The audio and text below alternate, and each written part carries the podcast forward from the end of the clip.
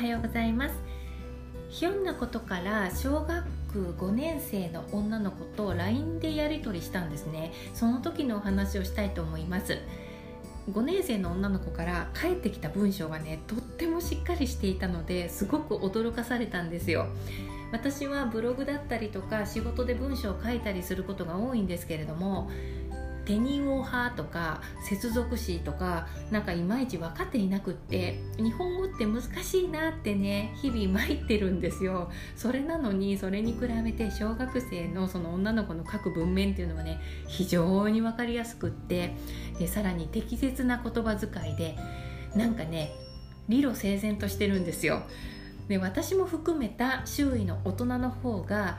ら抜き言葉だとか「なんかこんにちは」の「わ」を「わ」って書いちゃったりとかなんかそんな風なことやらかしてるなって思ったんですよね。でもきっとその子が特別なんじゃなくってもしかしたら小学生ってみんなあれくらいきちんとした文章がみんな書けるんじゃないかなって思いましたなんせ現役の学生ですから日常的に国語に触れてるわけですし文章力っていうのはね毎日毎日鍛えられてるんじゃないかなって思うんですねで、あのー、鍛えられてる上にさらに先生から添削指導とかされたりして教科書のような綺麗な文章っていうのは当たり前に書けるんじゃないかなと思いました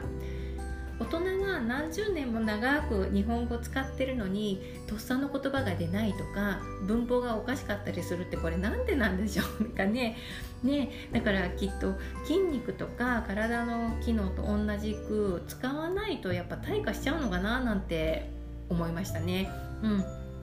まあそれなりに使ってますって日本人だから日本語喋ってますくらいだとやっぱり容赦なく退化していくのかななんて思いました。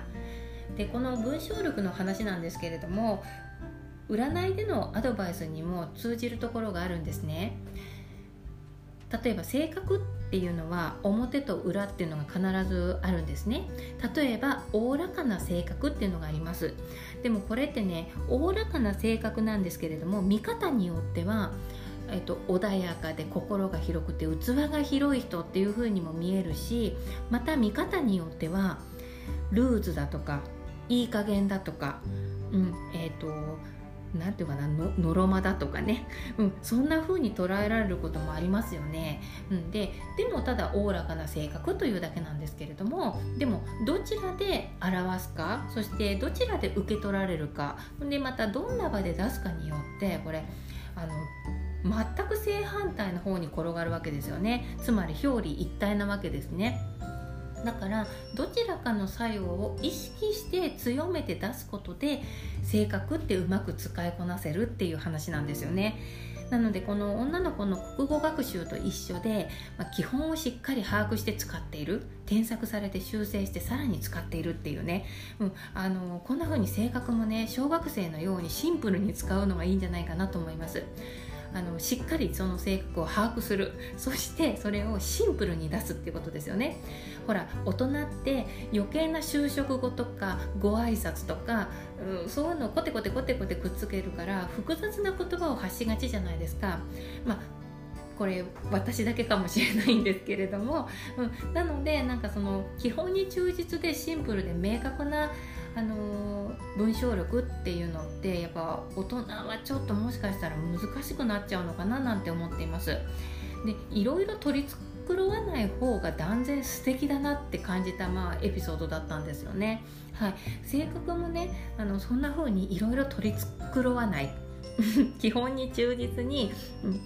性格は素直に出した方がいいんじゃないかなと思ったえー、今日はそんな話でした。何か拾っていただける点があれば嬉しく思います。ではまた。